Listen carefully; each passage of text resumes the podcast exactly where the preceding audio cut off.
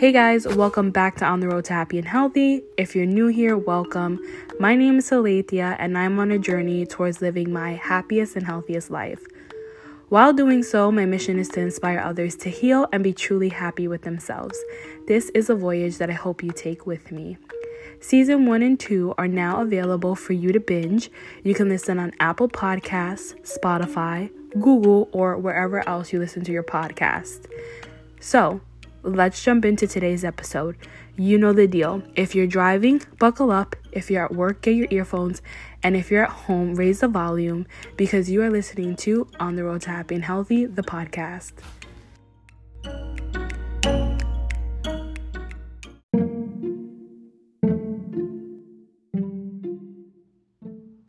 Self love looks different for everyone.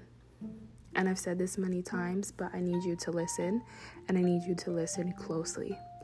If you do not meditate, if you do not have healing crystals, if you do not do some of these things that are perceived as self love, do not think you are not taking care of yourself or your mind or your body and your soul. Okay? Because at the end of the day, self love looks so different for so many people. And this idea that you have to meditate or you have to be some way is, it's really, uh, it's really not necessary, at least for me, not in my life. I think that you can express gratitude without having a journal. I'm not saying these things aren't good practices because they are.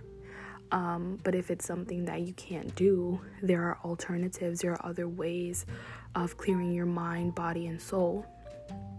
I think for people who may not have time to meditate, listening to music that helps you release emotions is just as important. There is so many different ways of doing things and healing and focusing on your emotions.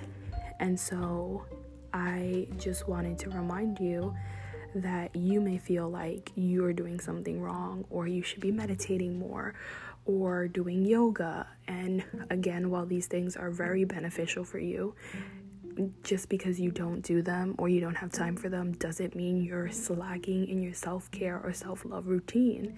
For somebody, self love may be a skincare routine. For somebody else, it might be meditation. For somebody else, it might be listening to trap music to release your frustrations. Whatever it is, understand that it looks different. So,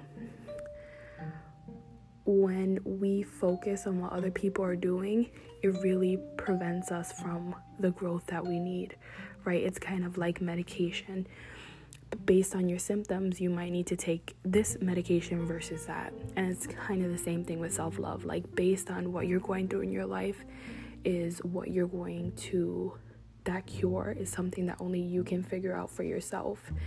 And so I like to share stories because I think it's important that people understand that self love looks very different. Depression looks very different. And I think that these topics have been put into a box and they have its own image. And this is what people think of every single time they think of depression or mental health x y and z and it becomes frustrating for me on my journey because like i said some things work for me and some things don't work for me.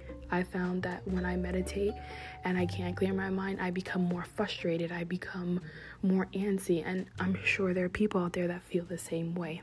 So again your self-love journey looks like whatever you need. And if you need something that is different, something that's unheard of, then hey, that's what you need. If you want to try something that is common or popular, that's okay too. Just don't feel like you have to be cookie cutter, yogi, healing crystals, meditation, because it's not for everyone and that's okay. That doesn't make your self love less self lovey. Don't forget that.